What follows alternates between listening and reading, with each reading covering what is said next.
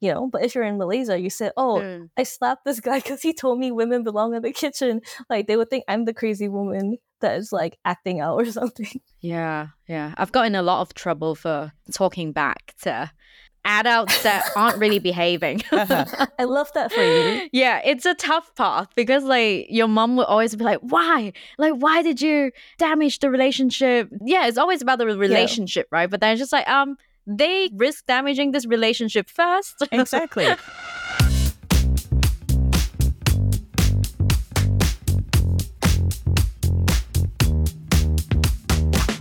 Welcome to Proudly Asian, a podcast series that tells bold and proud stories of Asians by Asians.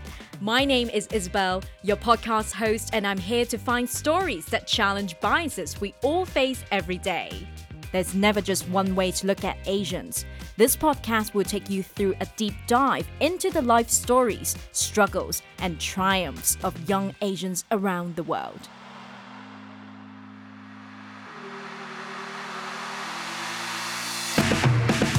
On today's episodes, we have Ambi Sun and Sha Roose, an artist designer duo from Malaysia who are the creators of an oracle deck highlighting mythology and folklore from Southeast Asia. They join us to talk about famous folk tales in Southeast Asia and how they aim to create works that unite cultures and fight for social inclusion, especially for people with disabilities.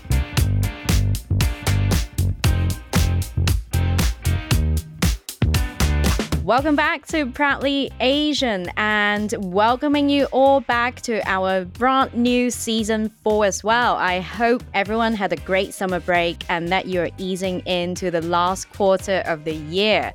So, for this episode, we have two very special guests who are joining us from completely different places. So, without further ado, we'll welcome them in. Sun and Sha, welcome to Proudly Asian.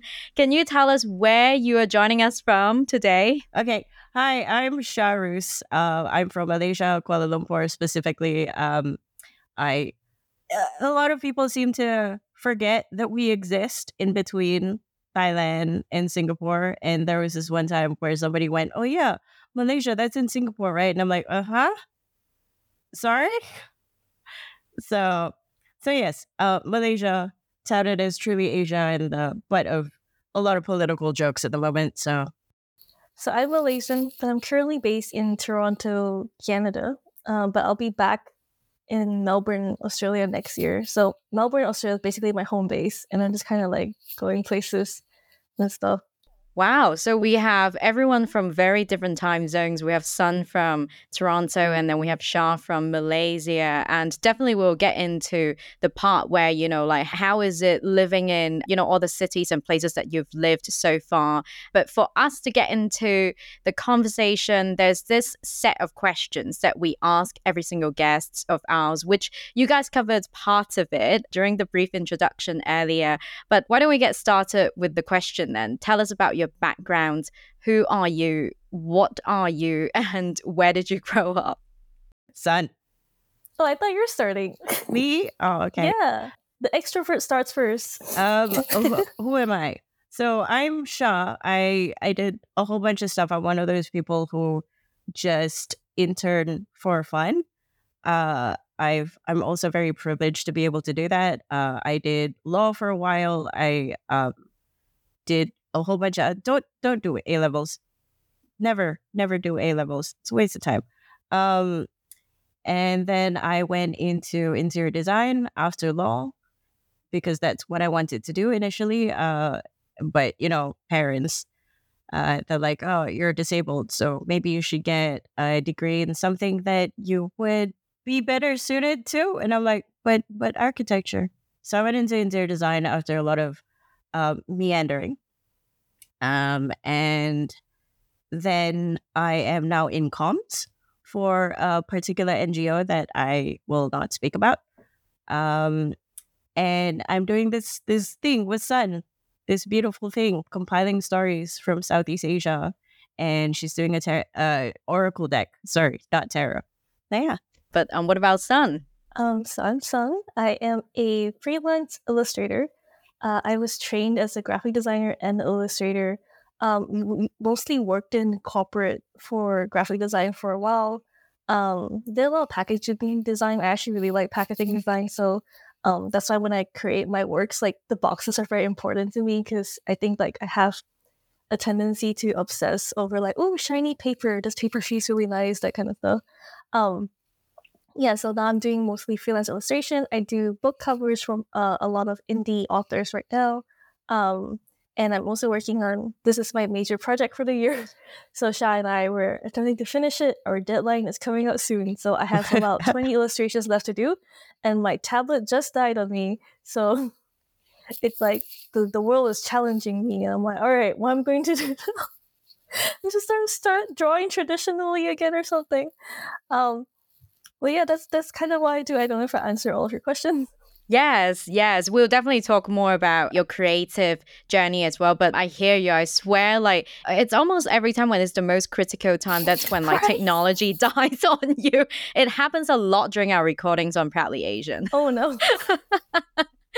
I know um, you guys are collaborating, working on this very exciting project, right? But then, just out of curiosity, how did you meet?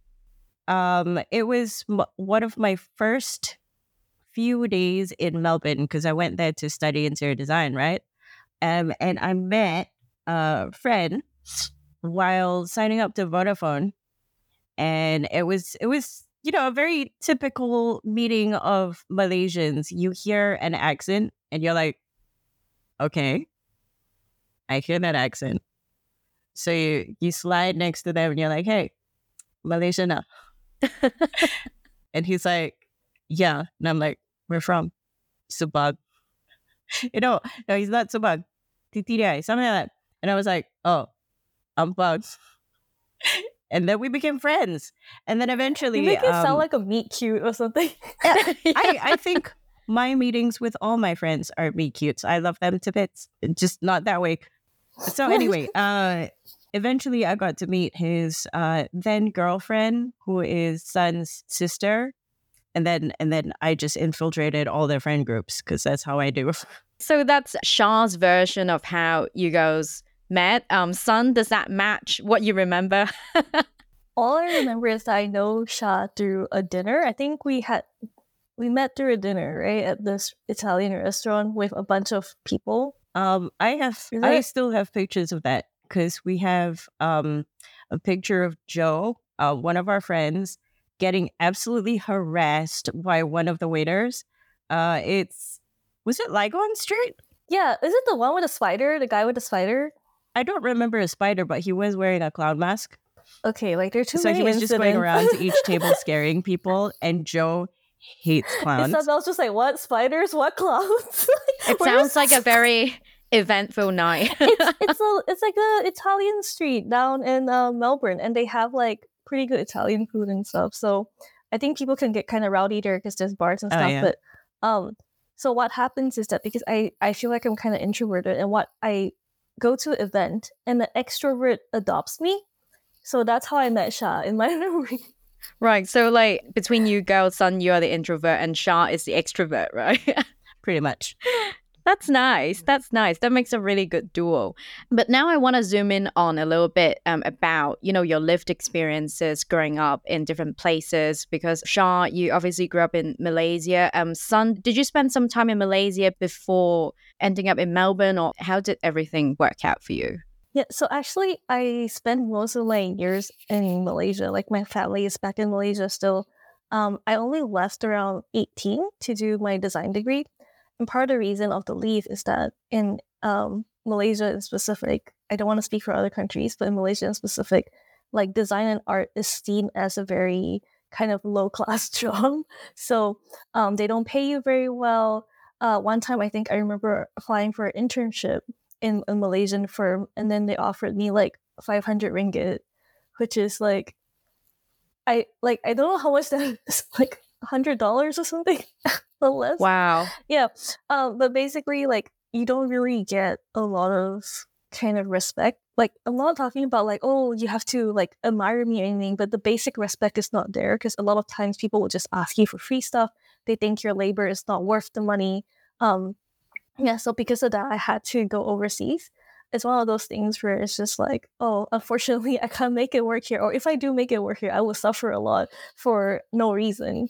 Um, while in overseas, at least if you do it as a profession, you still get paid like um at a proper rate.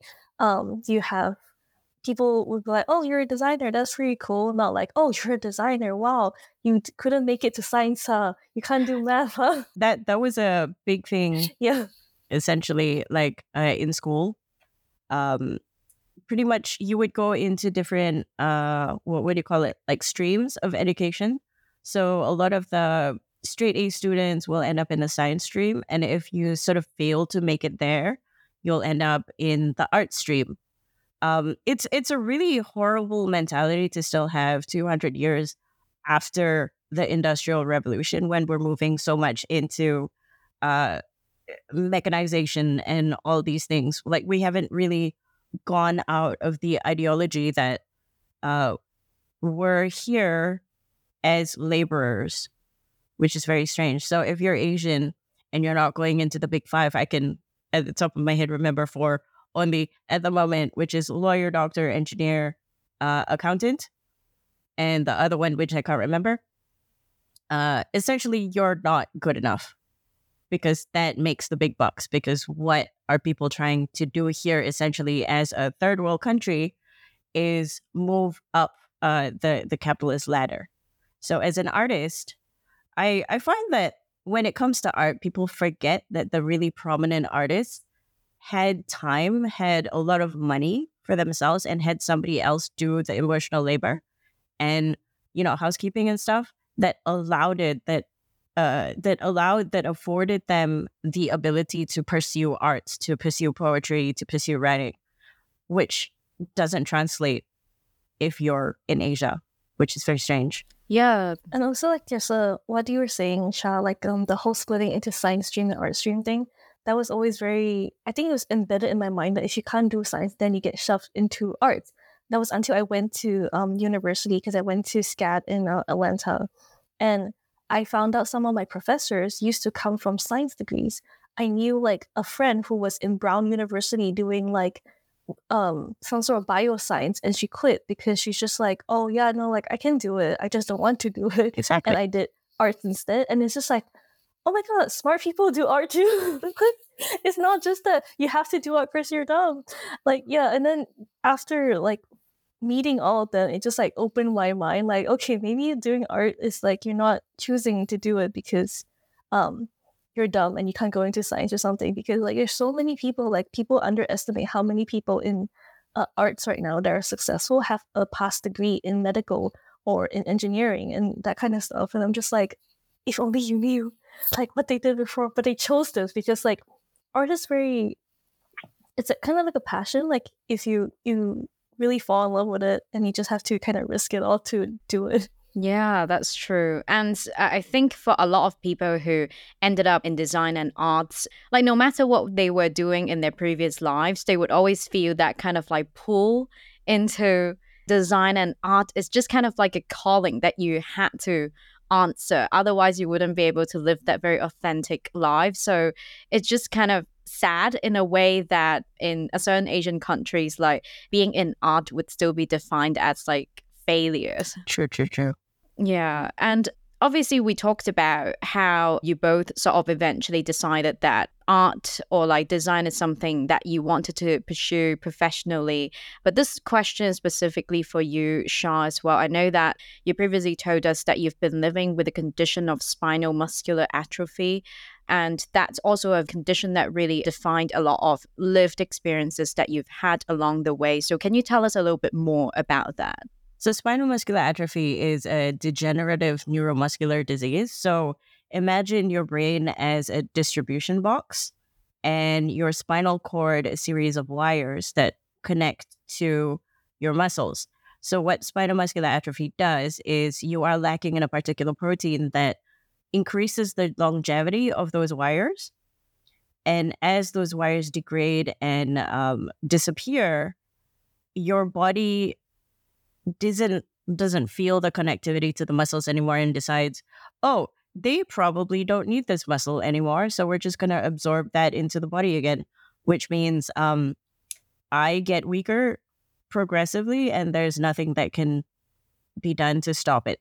Uh, there's a few treatments, but right now the treatments accessibility and cost will eat me out of house and home. So I would rather not live in a box. That that's that's uh, a thing. The I think the other thing is when it comes to disability, a lot of people view disabled people from a certain lens of pity. Uh, and I, again, I have to bring up my privilege in that who I grew up as um, and the family that I grew up in afforded me the ability to come into my own disability or not. So uh, there's there's a lot of things that I am afforded that other people are not. I I can speak well, I present myself well, and that ability actually shoves the disability into a lot of people's faces, whether they like it or not, and I enjoy it. Um, it's it's a very strange place to be, especially as a disabled person, when people like, oh, don't cause a fuss. If you're Asian, right, you have to show face. I I never I don't like showing face. Like if you piss me off for that day, I'm I'm sorry, man. I'm yelling at you. So um that that also informed me in my seven years of working in interior design because I worked hand in hand with uh, another friend of mine and a lot of contractors. And co- contractors are old men who don't trust a lot of other people or or they lord it over you. So when they see like a young woman, they're like, "Oh, she doesn't know anything. I'm just gonna try and BS her." And I'm like, "No, no, no, no, no. We we don't work that way." And what's worse is a young woman in a wheelchair. Oh, she really doesn't know anything. And I'm like, oh, oh, we're doing this now. Okay. Uh, there's there's a certain enjoyment that comes from being so combative, just naturally combative, ready to fight. yeah, I'm, I'm I'm in. Like there are some days where I wake up and I'm like, I'm hoping somebody pisses me off today. like just just get on my bedside, park the wrong way, and I will yell at you that kind of thing.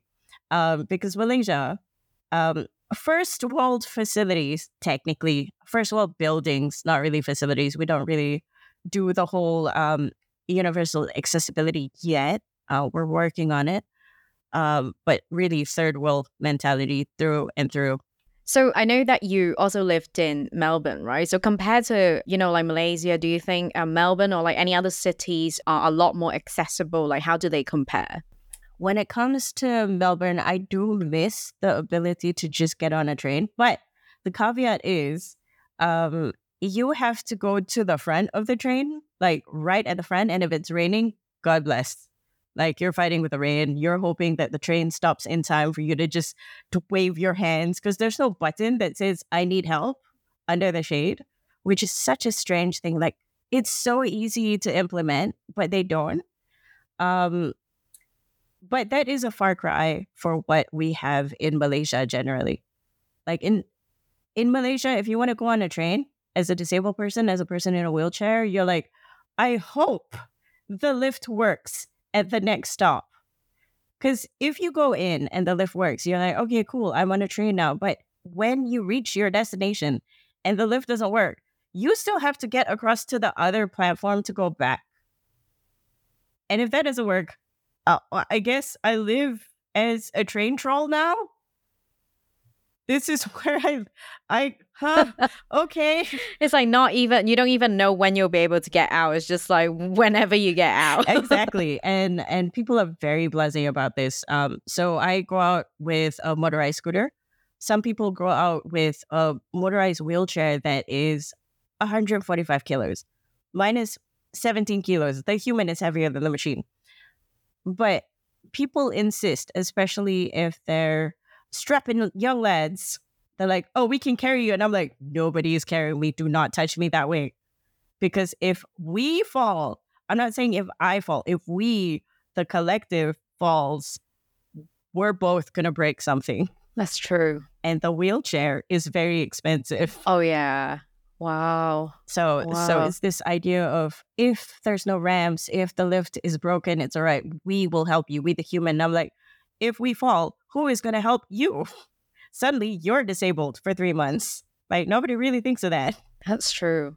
And I like how you just pointed out, like in Malaysia, you guys almost got like first world facility, but then the majority of the people are still, you know, living in that like third world mentality, right? Now I want to mm. shift the gear to Sun and ask, does that also reflect your lived experience as well? Do you feel like that maybe perhaps any sort of like bias that you have faced during your life, was it kind of like worse in Malaysia or is it worse in Melbourne or anywhere else that you've been? I think it's kind of one of those. I think for like us, like for Asian women, it's you you you, you leave one bias and you experience another sort of bias. so like it's different. I think in Asia, like when I was in Malaysia, mostly it's um my lived experience. Um, the environment around me was very sexist and was very um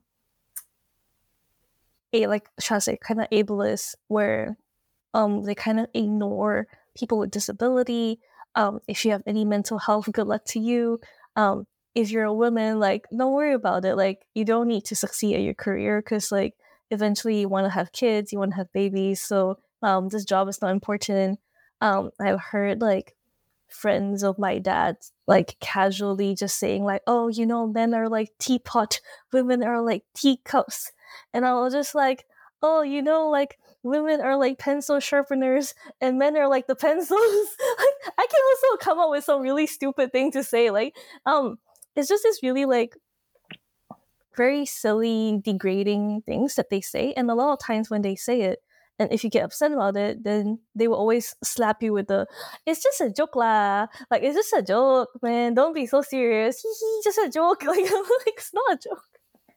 Um, yeah, I find it funny that they have the audacity to say this to like another person with like four daughters. I'm like, cool, like, and you're okay with him saying that. Like, that's that's that's all right with you. Like, um, but like Sha said, like, a lot of things in Asia was that you have to give face, so you just don't say anything because you would rather keep the peace and let someone say something terrible. Um, so that's the kind of experience in Asia in regards to sexism and also like being an artist um we mentioned before earlier where there's this bias that oh you're an artist you can't make it work as a scientist or like a math student whatever um and then in melbourne a lot of it is just straight out racism. So um having lived there actually i think initially the first few times i didn't even really register what was happening because i think it was too dense to understand fully. I was like oh that happened and i'm like okay um, but the worst case for me was like one time I went to a gelato store in a really nice neighborhood in Melbourne, and then I was getting ice cream. A bunch of teenage boys like ran in. They kind of circled me. When I say circle me, they just, just run circles around me, and they started screaming "Ching Chong Ling Wang," and they ran off. But a lot of these incidents, they the people who do it always try to be very sneaky because they know they're doing something wrong. So they would do something like that, then they'll run off really quickly, and you're just left there like, what just happened? Like, did I experience that? like, um, but like I said, I think like I don't really let it affect me too much because half of the time it's just like, all right, cool, this happens.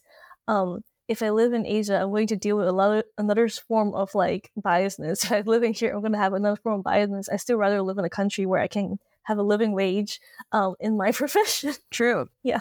I mean, it's just in a way so sad because like we don't want to specify like race or like ethnicity, but then really like Asian women's are facing a lot of biases left, right, and center. And then in a way, you also had to like shift your own mindset to be like, oh, even with all the racism that's going on in Melbourne, it's still better being here than being in Malaysia. Like we always have to kind of like adjust it that way. It's like, oh, we're already lucky. This is not the worst. It's really funny because I think that because the people who um do racist things to me are strangers. So I think I don't feel as affected because I'm like, I don't even know them. I don't care. But if I'm in Malaysia, the people who say sexist things to me, sometimes it's like a relative or like um a friend of your parents or like an older generation where you're not supposed to talk back to them and then you just have to hold it in. That's true. And I think that's even worse for me because I just let it fester. I'm like, oh, you, can't, you can't tell them off. You can't tell them, oh, don't yell at them. Don't yell at them. That's right. That's Yeah. right. So I think like mentally, the living in Asia, having someone you know or like someone who knows someone who know you know someone you know tell you something like that, it's even worse than having a stranger on the street call you a slur or something. Because I'm just like, all right, bye bigot. Like I'm gonna go eat ice cream now. Yeah. And oh, it's probably just easier if you just flip them off and um you have, have no consequences. like no aunties or uncles will tell you off. Like because if i if i flip them off or if i yell at them in um australia most of the time the government will be on like the law is on your side you know but if you're in malaysia you say oh Mm. i slapped this guy because he told me women belong in the kitchen like they would think i'm the crazy woman that is like acting out or something Yeah, yeah. I've gotten a lot of trouble for talking back to adults that aren't really behaving. Uh-huh. i love that for you yeah, it's a tough path because like your mom would always be like, "Why? Like, why did you damage the relationship?" Yeah, it's always about the relationship, right? But then it's just like, um, they risk damaging this relationship first. exactly. I, I really don't understand why they would allow okay. They're they value daughters or children essentially as such uh much more lower than their they value like lateral relationships like Mhm. uncles to uncles aunties to aunties but when you're their own child it's it's such a strange paradigm to live with because you hear stories about parents protecting their children, right? Going, oh, how could you do that to my son? How could you do that to my daughter? And then estranging themselves from the uh, individual that that affected their child. And in Asia, if you get angry and tell off an adult who is your parents' friend, suddenly you're at fault and they have to show face they have to be like, "Oh, sorry, my daughter, she's she's like that. She's a firecracker," you know, that kind of thing. And you're like, "Whoa, whoa, the dude just called me fat in front of your face. I am the child of your loin. What are you doing?" yeah, it's like, how about you consider behaving your own mouth? exactly. You you should scold this other person. Um, and I say fat like it's the easiest thing that I can think of right now. But there's so many things they they attack you with. Uh, Mhm. especially as Sun said, as a woman, they'll be like, oh, you don't have to think so hard, la. You know, you're a girl. You're just going to end up making babies anyway. And you're like, what? How could you say that? That's like sexual harassment already. Oh, oh my God, the amount Yeah. of sexual harassment you get as a woman, as a young lady. I'm no longer a young lady. I'm like, I've crossed the threshold into they don't bother me anymore because I'm old. you're still young Sha. you're so funny growing up as a teen and having these kind of remarks is is just wild. The stuff that they say, you're like, you know, you sound like a pedo, right? You know, at sunset, right? They will always be like, why so serious? It's just a joke. If no one finds it funny, it's not a joke. Exactly. it's it's wild. I feel like this can go on for another episode. I need Yeah, to bring you girls back and then we'll just talk about all the pressure that women, Asian women have to face. And also the funny thing is when we were talking about like the adults being rude, right? And mm-hmm. then we are actually already adult women ourselves. And then we still have to see them as adults. Yeah, you're never on the same level as them. As long as they're like two or three years older than you, immediately they're on a different strata. And you're like, you are disrespecting me, sir or madam. How could you say that? We're almost the same age. What? This is not going to make it to the final episode, but then I still remember for the first episode of season three, we um, invited this Korean American podcaster. And then, like, he said it in a very basically what he said was just, oh my God, I'm sorry. Like, just because your parents had sex with each other two or three years before my parents did. So now I have to listen to you. Now you have authority over me. Fuck off. That's like the best line. That's so funny. Yeah, because for Korean culture, it's also the first thing that they introduce themselves are like, oh, I was born in this year. And then that's how they identify who is more senior than the other person. I find that so strange. Um, they also include, uh, I, I guess the day they were conceived, because you know how we count ourselves like you were born and then you turn one, but to them they turn two. Yeah. Yeah, because you were considered a year old in the womb. Like yeah, you yeah. start growing in the womb. Yeah. I I found that so fascinating. I can imagine them kind of like competing with each other. It's like, like my parents conceived me first, you know. so this is why you need need to listen to me. It's so stupid. All right, let's take a let's take a breather. We still have the oracle card to talk about. Yeah. so um yeah, I mean like this whole conversation can go on for another episode and if you guys our listeners like it, we're definitely going to bring back Sun and Sha. And We're going to continue on with this conversation because this can never end as long as Asian women are still facing this kind of bias all around. But the other part of this conversation is um so you girls are going to launch the Oracle deck project called Tales and Oracles of 11 Mythology from Southeast Asia, right? It sounds very very exciting when you first mentioned to me and when you first showed some of the visuals of the Oracle deck how it's going to end up looking like. So why don't you tell us a little bit more about that? Like where did the idea came from? So um, the project itself actually is already funded on Kickstarter. Um, we are now doing pre-orders for it, and um, we're very excited to get it finished. When we when I started collecting everything for this, um, I actually was reading a lot of mythology at that point. I was reading a lot of Greek mythology and North Norse mythology, and I found these books just sitting on bookshelves on major bookstores, and I'm just like, wow, this is really cool. Why don't Southeast Asia has like a version of this? Because we have so many mythologies and we have so many folklores, and I think locally we do have them locally. However, you don't see them on an international basis, and I think it's just a difficulty in obtaining them and uh, getting the right translations for them. Like Sha can talk a bit more about this later. Um, but yeah, because of that, I was I just thought, you know what, like I don't see it. I'm just gonna do it. Um, because that's kind of how my personality is. It's like, oh, I don't have the thing I want. I'm just going to make it. But I was smart enough to realize that I can't write very well, so I said, hey Sha, you're a D&D campaign mas- dungeon master. You can write stuff. You can weave tales. Like I think I need your help. And also Sha is a when ever since I knew Sha, she always came across to me as someone that's very thoughtful and very knowledgeable.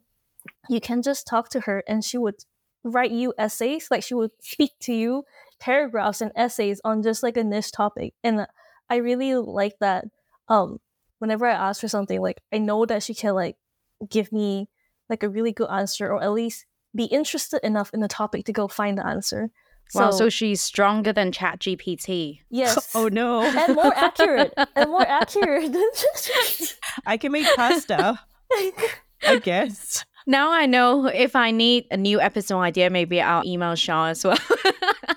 oh my god please do sha sha is like she has so much interesting things going on in her brain i'm just like you need to go online more but she doesn't do marketing or social media so you know Oh, I hate social media. There is literally okay. So I went into comms and one of the interview questions was um how do you do social media? And I was like, there's not enough money in the world that can make me do social media. Literally, you can give me like uh Jeffrey Bezos levels of money and I'll still be like, no, no, wow. like I hate it so much. And I'm really bad at selling myself. And I'm very lazy. And um Sun knows this because she does all the social media for uh TO11. And she's just like, oh, I have to get this scheduled. I have to do this. And I'm just sitting there like, no. Well, once again, it means you guys are the perfect duo, right? because No. Sun gets things going, get the word out, while you are the brain of the project also. i'm just like yeah go sha go research go find the obscure stories i cannot find It's like, yeah, I go research. but Sun is also an amazing artist. Like, um, I I just know so many talented people when it comes to art. Like, I can't draw. My stickmen look weird. my stickman needs to be more joined together and more articulated. And then I see Sun just popping out flowers because she's been doing this for years and years. She's been honing her craft. And I've just been like, you know what? I'm just gonna just gonna lay down. Let professionals handle this. Goodbye. It's a superpower being so good at illustrating because like you can essentially create something out of nothing as long as you can imagine it, as long as you can think of it, you can draw it and you can make it so beautiful as well. So that's the kind of skill that I wish I had as well, Sun. I, I honestly think like I talk about this all the time, but like um people don't believe it, but anyone can draw, honestly. And I think a lot of people think that you have to be able to draw to a master level to be able to kind of articulate your ideas and present a story and to, you know, engage people. But if you really take a look, a lot of people are very engaged and very simplistic drawings. Um, your drawings can just be like Shasha, like a stick figure. One of the web comics that I read a lot, um, all the artists do is black and white stick figures because they they tell such an interesting story. People are willing to watch it. Um, I give this example as like one of the best-selling manga artists of all times is One Punch Man, and the artist what um called One actually he can't draw at all, and his comic is still super popular and it's like now made into an adaptation and stuff. And not because he's popular, he's slowly training himself to draw better. But if you looked at his original works, it is really just like um a high schooler did it and stuff like that. But because his story is so engaging that people don't care. And I think a lot of people need to realize this that um even artists like we are very hard on ourselves a lot of times. Like I'm the same. I will see something, I'm like, oh, that's like that's awful. Um, and then people are like, people will tell me like, what are you talking about? This looks done already. I'm like, no, it's not finished. Just like I need to work on it another five hours more or something. Um, so I think our perception of what our abilities are differs from other perceptions of what our abilities are. And at the end of the day, if you can tell a good story, it doesn't matter if you draw stick figures or if you draw a circle um, because people relate to the story way more than they relate to like how pretty something is. Yeah. I also want to follow up on the creative process, like how you both work together, you know, decide on what goes into the deck, right? So, walk us through the day to day when it comes to creating this deck. Like, how did you select? What are the mythology and folk tales that would go into the oracle? And then, Sun, you would go off to do your magic as well. Like, how do you guys work together? Um, it it starts off with selecting stories. The problem is uh, that I encountered when selecting stories is Southeast Asia is predominantly a trade route, if you want to put it in such a way. You have uh, China trade routes, uh, the Silk Road coming in through Indochina. You have India and everywhere else coming in through the trade routes through Malacca, and through Indonesia and so on and so forth, which brings, aside from really, really, really amazing food, religions. So many religions. So we have a combination of Buddhist mythology. Uh, what was this? Um, it is called the Jataka tales. So stories about how Buddha was reincarnated over and over again, and his reincarnations did good deeds. And then you have uh, Hindu mythology from the Ramayana tales and Mahabharata. And then you have Islamic mythology. All of these things baked into one because we have thousands and thousands of years of history with each other. We're warring, we're trading, we're marrying each other, and then we're just sharing everything. The problem is looking for indigenous stories out of all this other intermingling existing stories. And it was so difficult because um, that that religion is so baked into our culture. Uh, I think the easiest way is to see how strong the Hindu myths are endemic towards the Nusantara region. So uh, we're we're gonna split it up to Nusantara region, which is the Ocean Gang, and then the Indochine, which is the Mekong Gang. So you have the River Gang and the Ocean Gang, right? So Mekong Gang has stronger roots with um, Buddhist mythology because you have the Taoist Buddhism, you have uh, all all the other stuff, and then Nusantara has more Hindu because that's that's essentially how we came about with Majapahit, Srivijaya, and so on and so forth. Then we just fought with each other, and then the the Islamic, the Muslim traders came in, and and then suddenly we're Muslim at some point with the Ottoman Empire. It's it's very confusing, and with that came colonization and the slow and methodic uh, erasure of Aboriginal people and their stories. I think the easiest, um, the easiest, most current uh, example would be Timor Leste or Timor Leste, how they would prefer to be called, or they initially were called uh, during their independence in 2002. Uh, very young. Uh, they were taken over by the British, the Indonesians, the Australians, pretty much everyone. and we don't know we don't know what their stories are and to find their stories it was so difficult to find artists who um, consider themselves Timor Leste Timorese essentially to do this with us it was so difficult um, we we actually have two interviews uh, two recordings of uh, a Timor Leste artist and it's there's there's so much information there that I wish I could sit down with her with them and and just talk about everything.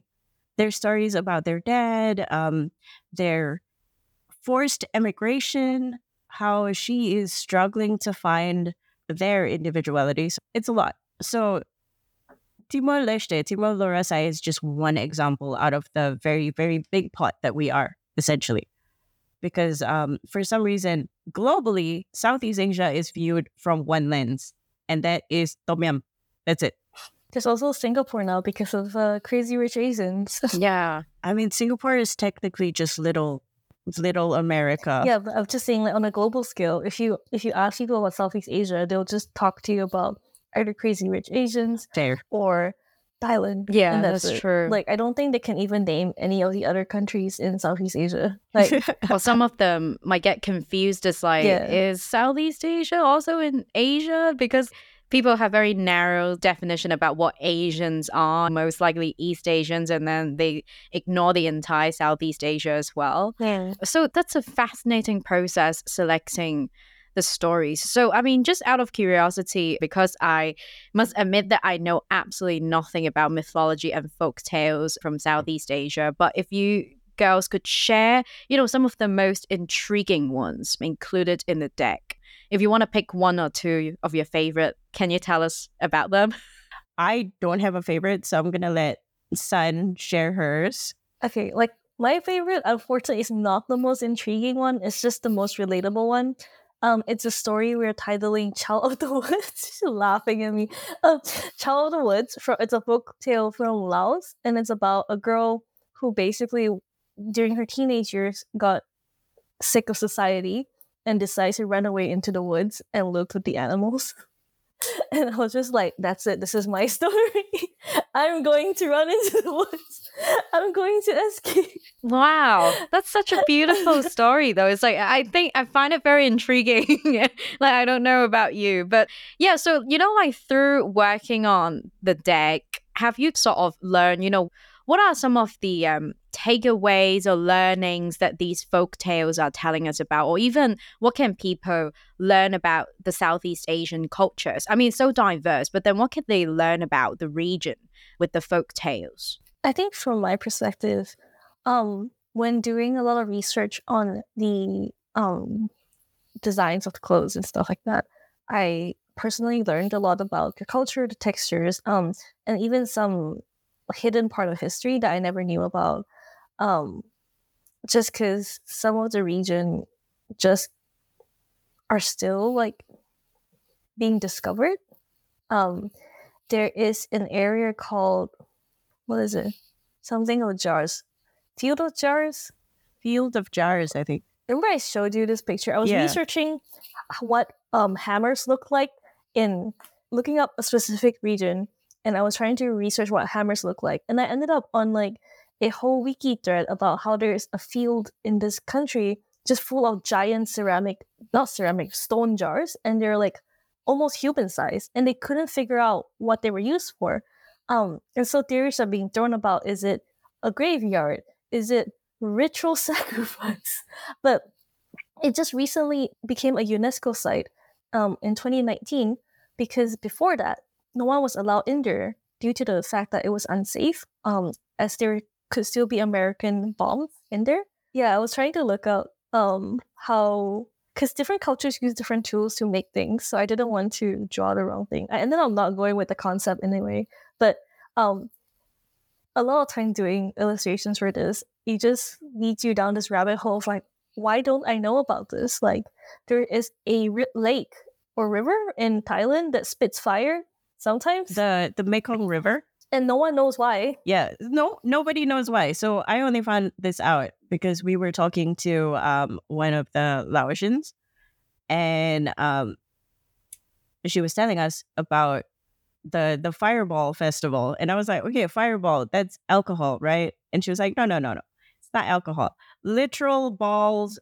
of fire of plasma emerge from the river a few days in a year Wow. and disappear into the sky, right? And no one knows how and why. No one knows how and why. And all the videos that I've seen, it looks fake. Yeah, And then she was like, no, it's real. Like it looks fake, but it's real. It just emerges. It's like you burp light from the river. Wow. And I'm like, what? and that's why there's so many dragon stories in Southeast Asia. This is why I think because we have a lot of a lot of stories in our books. Um, is there's a lot of dragons. I am very happy. I like drawing dragons, so it's just like yes, another dragon. Let's go. Um, you were asked seriously earlier about like how what what people can learn from the folk tales, and I think like they can really discover a different way of storytelling because I think most of the times now people follow a similar structure when it comes to storytelling. But when it comes to mythology and folklore, at the time, people just told stories the way they wanted to tell it. There's no certain structures that they were trained to, to tell it in. So there's no hero's journey or whatever. Sometimes things it's just like, oh, you made a dragon angry, and now she's going to flood your village. That's it. That's the story. Yeah, that's so the story. don't make dragons angry.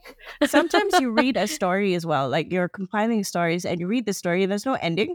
It just like pretend there's a grandma sitting around the campfire and she's chopping vegetables and she wants you to shut up. So she just tells you a story while chopping vegetables and there's just no end.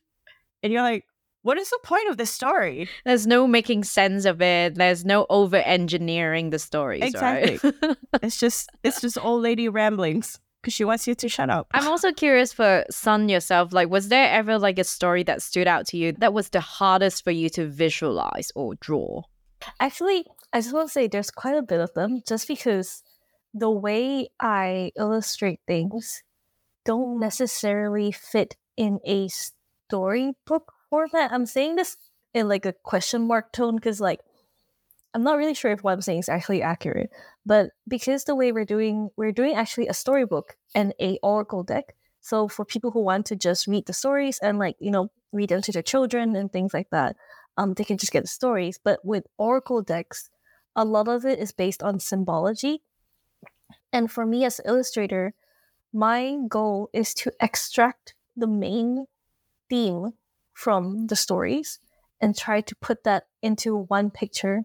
And I think a lot of the stories that we have, some of them are quite long and some of them have multiple highlights. And that causes it to be quite difficult to pick and choose because I have I am an illustrator and like Sha's like basically like you do whatever you want. Um, so I have to make the final decision as to what I'm highlighting from the story. Do I highlight the ending? Do I highlight um, the process when something is happening? Do I make everything quite abstract so that I keep elements from certain parts of the story, but it doesn't reveal everything? Um, do I focus on a person? Do I focus on an object? Because sometimes the object is the important thing or the person is the important thing. So um, there is a story that I'm currently illustrating right now. It's about a banana demon. So this is one of my other favorite stories. Um, it's about a guy who's looking for a wife, and he's a banana farmer. And then he was looking for a wife, and then he found a woman in a banana field, and she's just like, "Oh, I'm so helpless and alone. Please take me home with you." and so he's like, "Oh, this is weird, but I guess I guess I'll take you home with me."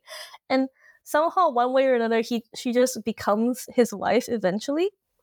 And at some point he realized that she was sneaking out at night. And so he tied a rope not a rope but like a string around her skirt. And the next day when he woke up he followed the string and it was tied to a banana tree. And then he found out that oh my god it's a demon. It's and the demon's been sucking my blood this whole night. Um so Shaq can probably tell this tale better. Um, okay, so so there's there's a few stuff missing from that story. I urge you to Yeah, see, like I'm not good at storytelling. You you tell I, the story. I urge you to get the book to read the whole thing, but essentially, uh, this guy is a farmer. Um, and then one day he wants to chop down a banana tree because you know when you cut down the banana fruit and the heart, it stops producing anything. So you have to chop it down so a new one grows, right? But as he chopped it down. There was a shriek. And then he found a lady in the garden, and the lady's like, Oh, I'm lost. I'm lost. I got kicked out of my home. My parents don't want me anymore. Can I please stay in your house? I will do the cooking and the cleaning. I just need a place to stay for one night, just for one night. And then he he he's a nice guy. He's also kind of dumb. Um, nice guys in all stories are dumb. We know this. I don't I don't know why. That's just the law. Uh, original like, himbo. Original himbo. I'm a fan of himbos. Don't get me wrong. so, so he lets her stay, and she immediately like she goes into the house. She starts cleaning the house, and he's like, "Okay," as as men are wont to do. It's like, "Yay, free services." Um, goes to sleep. Uh, next day, morning comes he goes he, he's prepared to be like okay you can go on your merry way now. I have i have helped you. And she's like please just one more night. One more night please. I i cannot go back to my folks. You know they kick me out. I i have to i have to consolidate my life. And he was like oh okay. And this happens for weeks and weeks and weeks. Until uh, one day he falls in love with her because she's been cleaning his house and cooking his food while he's working. But at the very same time, all his friends in the village saw him get sicker and sicker. Like he he's just doing very poorly. Like he's getting thin, gaunt. And then one of his friends was like, "Hey, I'm I'm not sure about the lady that lives in your house." And he's like, of course he gets very offended. He's like, "How dare you say that about my girl?" Right? Uh, a few months goes by, a few weeks goes by, and uh, the the lady's like, "Hey, I want to get married, but can we do it at night?" And he's like, "Okay, that's a very strange time to do like a wedding party." Okay. Um. Eventually, they got married. He's living in marital bliss, and then the friend said, "Hey, I need you to do this test, just because we've been best bros for a really long time. You sell me fruits." I buy your fruits. We hang out. Take this needle and take this thread. In the middle of the night, make sure she doesn't realize you're awake. But when she's doing funny business near you, just tie this to her finger. That's when uh, he woke up the next day and found the, the needle in a banana tree, like with a with the F she chops down the banana tree, blood comes out, a shriek, a scream, then finds out that the woman that he's married to is actually a demon. And now she's dead. And he's no longer sick. Oh, wow. Yeah. So for like a story like that, like how do we illustrate it? There's so many parts yeah. to it. That's like... true. I w- really wanted to like ask follow up questions like, isn't he sad that he killed his wife or you know all that? But I realized Sha also said like there's no making sense of it. exactly. They, like where where is the sense here? Like, first of all, why would you let a random woman in your house and she starts cleaning and cooking immediately? At first, I would be like, sus. Yes. Like I don't trust you don't just come into my house for no reason and say you ran away from home. There is no way I'm going to be like, yes, I'm going to let a runaway live in my house. Like, what did you do that made your parents want to kick you out? Like, no, no, no. That's so true. And then she was using the same excuse every day Yeah. and weeks on end. So Exactly. Go home. It's true that he's the dumbest man. but the thing is, the the sad thing is, he's supposed to be a nice guy. He's well liked in the village. He he sells fruits to people, so people are like, oh, I like vitamin C, and I like this guy, so this is good, right? it's it's just that he's alone and he has no wife. So I guess man needs a wife. That's the takeaway, yeah. Maybe that's the moral of the story. Like, you know, don't get so desperate. Uh, yeah, don't get so desperate. That's it. Don't get so desperate. That's true. And as you both mentioned earlier, that, you know, like when you were looking for these tales and all these stories for the research stage for the deck, right? Like you had to interview a lot of people, and sometimes it might take you some time to track down some of the locals who could confirm some of these stories. So I'm wondering the whole research process, you know, how long did it take? It would take longer if I didn't abide by the rule of done is better than perfect. Maybe that there could be a volume two. There's so much. There's so much we didn't put in. So there's four stories for each country. So there's 44 total stories. Um, if we reached our stretch goal, which we didn't, uh, there were there was going to be an additional story for each country. Um, and there's so many other stories in the back burner that didn't make it through the first cut, purely because uh, there was a somewhat similar story from another country, or the the the moral were too similar. Wow. yeah, I think like when Sha sent me the whole list of everything she found as well, it's just like, all right, now we gotta start summarizing these and whittling them down. So it's just four each because I think she definitely picked more than we had like what five or six per country. Um, that we had to like make the final decision which ones we were going to put. everything's falling on my head.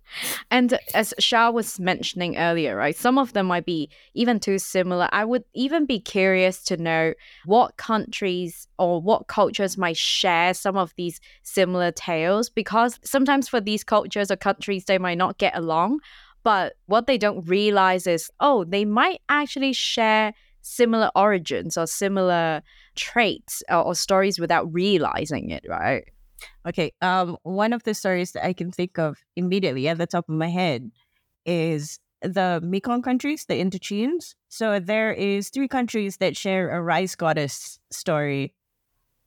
I I can't remember exactly the story of the rice goddess, but essentially she is the reason why there is rice in that region, and it's shared between three countries. I can't remember. I think it was Thailand, It's Thailand, um, Cambodia, and Laos, I want to say Vietnam, or Myanmar, Cambodia, and Thailand. but I could be wrong.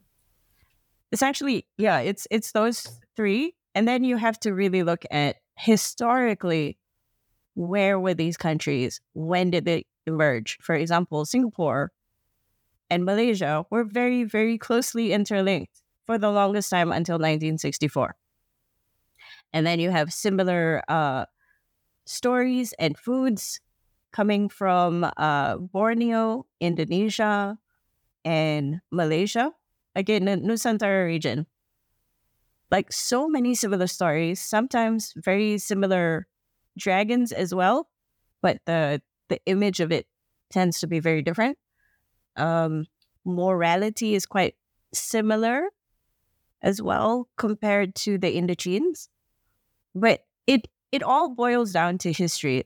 Who essentially were the same people at one point and who became different people because a bunch of uh, colonists came in and drew arbitrary lines to make other people happy.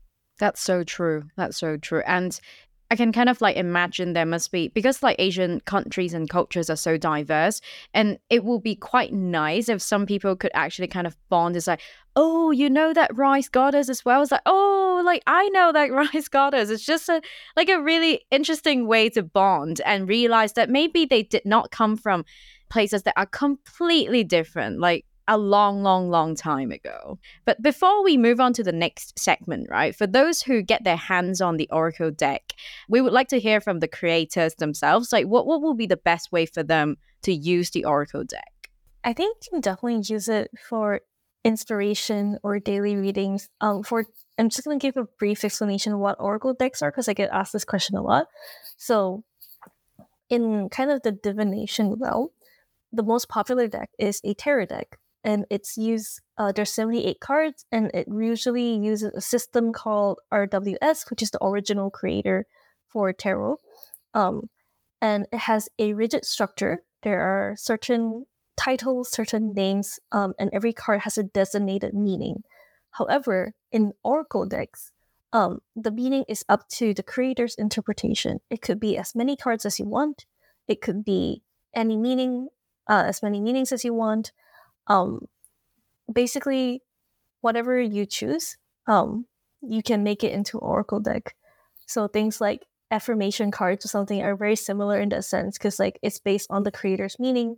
Um, for me, how I like to use them is as a source of inspiration. Um, so sometimes I don't really know, like, oh, I don't know what to do.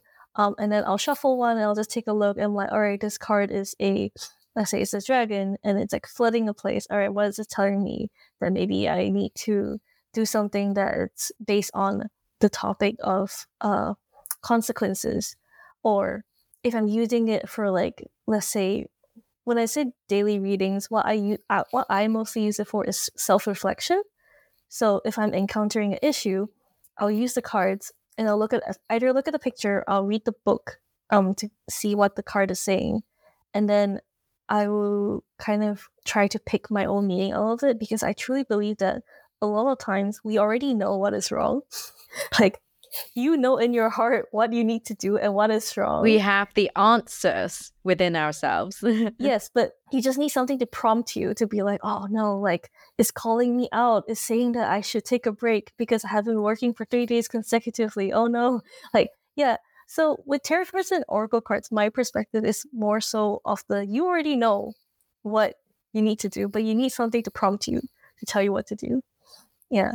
Uh, so that's how I personally would use it. But I know a lot of people use it very differently. Some people like to just do general readings, like, oh, what what what is um, going to be my mood of the day or stuff, and then they'll use different sets of cards for that kind of thing. Um, but yeah, like that's how you could use it. All right. It's time for us to move on to the next segment, which is called Rapid Bias. And in this segment, I'll be asking my guests biased questions that they've got asked at some point in life. And so, in this case, different biased questions that Sun and Sha got asked along the way. So, Sun and Sha, are you ready? Yes. Try to meet. no, but yes. All right. Why don't we have Sha answer all of these very um, I, I don't even know how to describe them. Spicy, not spicy questions. But um, first question for you, Sha.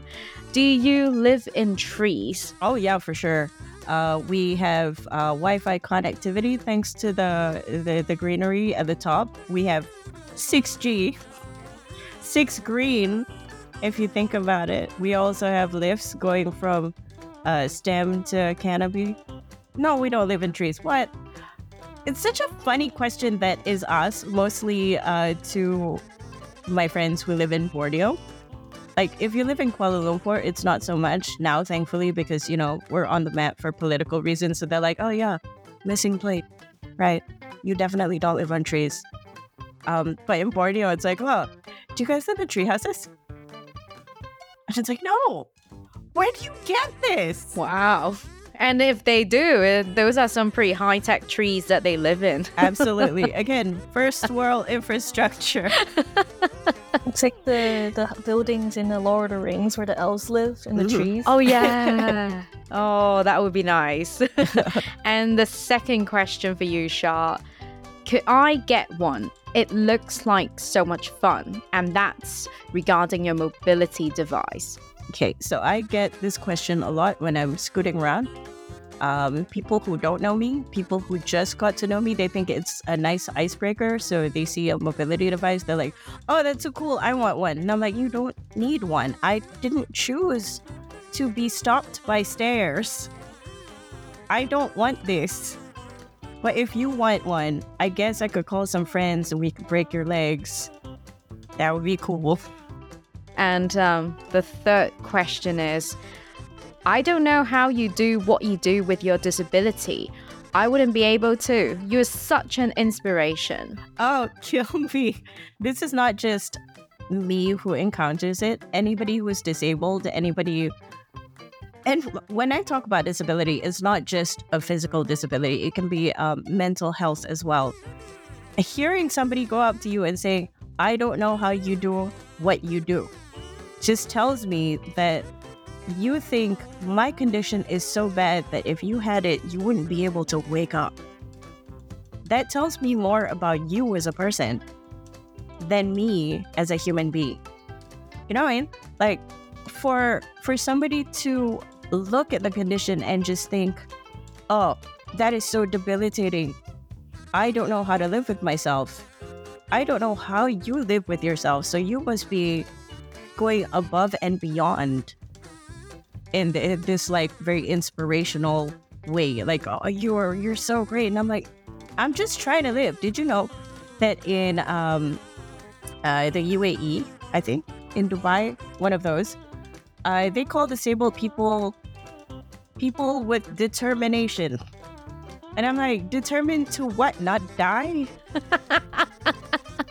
That's so rude.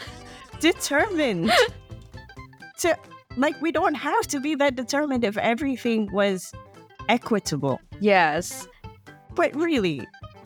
So so yes, um it, the, the ableism is very very strong no matter what country you go to like every country has this and people tend to be overly politically correct as well it's like they try to avoid the d word like disability they don't want to say someone is disabled i mean like you mentioned in the uae they replace it with determination it's just why? Does it make it better? It makes it worse. Like like I said, like people with determination. Like what are we determined to do exactly? Mm-hmm. That is not you know what everybody is trying to do anyway some of our previous guests um, who live with disabilities as well they also pointed out people tend to think that people who live with physical disabilities are also like intelligently disabled which is completely not true like they just function like normal people they think like normal people just despite that their physical ability is a bit different I think the worst part is when you're with friends. So, two things happen. One, people don't talk to you, they talk about you to your friend, or they refer to your friend about what you want. Like if you're ordering, they'll go, Oh, what does she want? And I'm like, Yo, I can talk. In fact, I'm the one ordering for everyone else because nobody made a decision. At this table, I am the primary decision maker. Thank you. Oh my God. Um, the other thing that happens is people going up to my friend and going, Oh my God, you're such a saint to be able to be friends with a disabled person. And then going up to me, You're so lucky you have friends like that. And I'm like, Whoa, whoa, whoa. What is happening? Wow. Like, this again tells me more about you as a human being than me. That's so rude. Incredibly so. But people don't see it as something rude. To them, they're being polite, which I find like, how? Yeah, yeah. I mean, before we move on, I've also seen like people behaving in a way that's like maybe talking to a physically disabled person, and then that person's just eating normally, and then the person, wow, good job, you were eating, you were able to lift a spoon.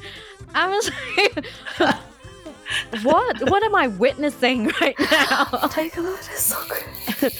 Half the time you're looking at them like, bro, I'm using chopsticks. I'm more dexterous than you at this point.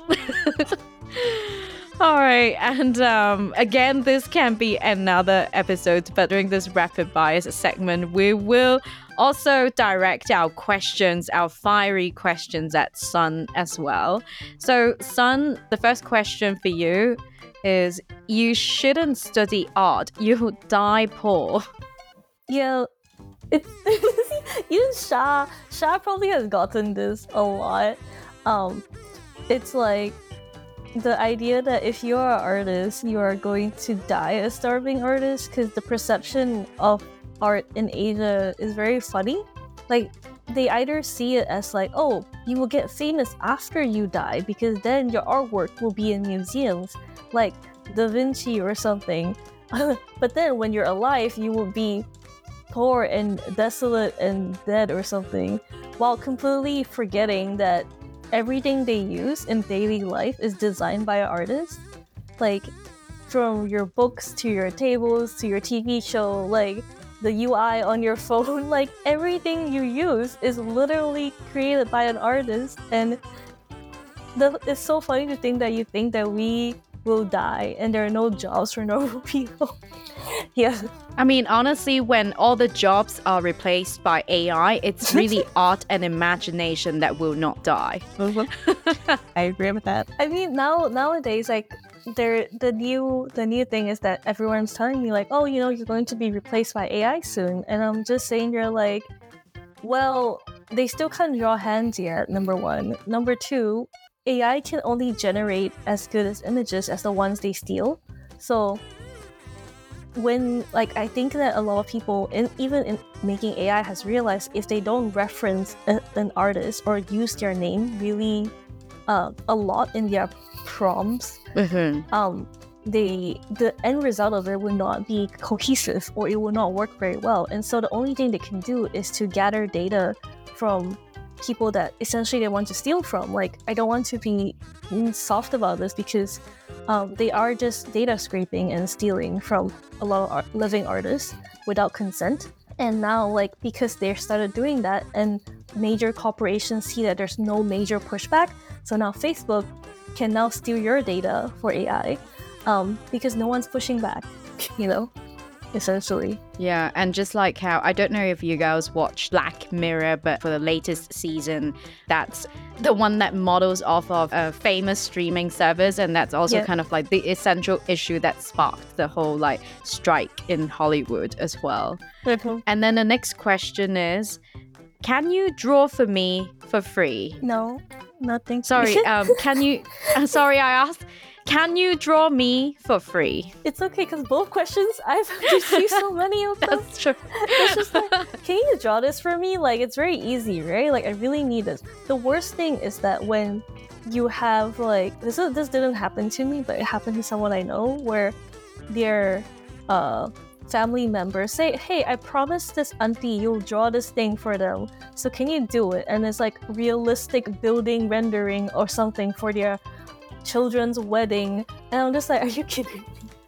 Like, how long do you think this is gonna take? Like a minute? Like, are you joking? This is like at least like two days of work, and they would. A lot of people assume that it is so easy to do art because every time you go to like a gallery, you see someone say, "I can do that," um, and this is mostly in regards to like a lot of abstract artwork. And while I am not like the biggest abstract artwork fan, I also know that it takes a lot of understanding of color, composition, space theory, and um, overall concept to execute this kind of stuff because some of the abstract artists have to work with very complex um, paint, pigments, and material to create the illusion they're trying to make. No, here's here's the thing. Like every time somebody says, "Oh, I could do that," um, but the answer is always, "Wait, you did it. Somebody else did, and now you're taking credit for something that you didn't even do Yeah. to replicate that. and they want to you ask wouldn't even be able to, do it. for free. yeah, Yeah. Next time, whenever an auntie asks you to do artwork for free, then your response should be like, okay, I'll send the quotation in your way. but um, yeah, so that was a very informative rapid fire segment. Thank you so much for answering all the questions.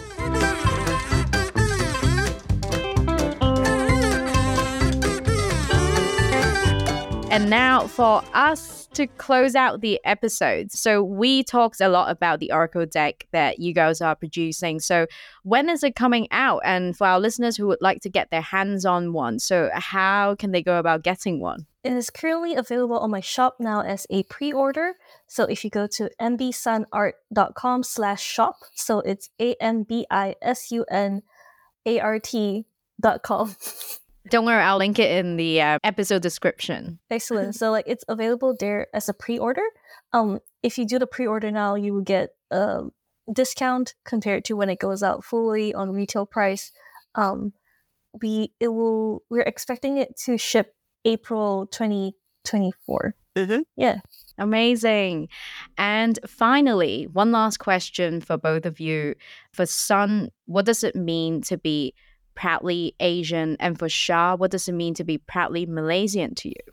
I think being proudly Asian is just not shying away from your heritage because I think that there is a tendency for us to adapt to the cultures that we've been in. For example, for me, like I moved to a lot of different countries, most of them are Western ones, and there's always a need to conform to society, uh, at least the culture there, and to, you know, oh, maybe like when I when I go to work, I shouldn't bring a certain type of food or something because people would think it's weird. Um, or like if I behave in some way, like I always have to be very cautious of like, oh, how are they going to perceive me? Are they going to think that I'm backwards or something? Uh, because it's not something they are used to in this culture. Um, but for me, being proudly Asian is just not conforming to that kind of stuff and just do what I always do, um, which is to embrace like our culture of food and like even now I think more so than ever, I am trying to embrace like my cultural identity of like being Southeast Asian. Um, and that's why I even wanted to make this book because it's something that I'm very proud of. Like coming from Southeast Asia, we have such a diverse range of like stories, countries, people, culture, like, and all of these stuff. Like even though they inspire many big Hollywood productions, they never actually get featured um, as highlights of their own. And I think for me, being proudly Asian is trying to change that. Amazing. And Sha? Okay. Um, this is such a tough question. Everything that Sun said, I ditto. Um, being proudly Malaysian is also being proudly brown. Um, being unabashedly true to everything that I want to do, everything that we are as a community, and telling people that Malaysia is not just Malay, it's Chinese, it's Indian, it's everyone else as well. We're multicultural, we're mu- multiracial, and everything you hear on the news is slander and propaganda, except for the politics. Politics is garbage. Um, we'll fix that eventually. But also, just this idea of of Southeast Asia, not just Malaysia being a monolith that we are one and the same is such a such a dangerous idea for other people to have because again broad brush not even different color just one color and i i i refuse to be to a certain extent the model minority when it comes to stuff like this. I'm going to eat all the durian. I'm going to eat all the stinky food in front of you. I'm going to make you eat the stinky food with me. And you will like it. And then you will pick up my idiosyncrasies as well. Like the amount of friends I know who are not Asian who come here or I have been around them who starts using the the suffix la like just no la like this la yeah. It's it's just so fun to see it infect other people. And they use it correctly as well. It warms my heart. Oh that's nice. But yeah being being proudly Malaysian is understanding that we're not everyone. Yes, we we do have a rubber tongue in that if I speak to a British person, I'll speak more British. If I speak to an American, I'll speak I'll sound like an American. Um but but if you put us in one room together, we're just we're just a mix of everything. And there's nothing that we can do to get away from that and unabashedly so. That's amazing. Thank you so much for taking the time to join us on Proudly Asian and sharing all the struggles that we share as Asian women and also this amazing project that's coming our way. Thank you so much. Thanks for having us. Thank you for having us. It was a lovely time. That's it for this episode of Proudly Asian. Don't forget to follow us on Instagram at proudly.asian for more content. We are on Spotify, Apple Podcasts, and YouTube. Leave us a five star review on wherever you get your podcasts. Thanks for tuning in and signing off for now. I'm Isabel Wong.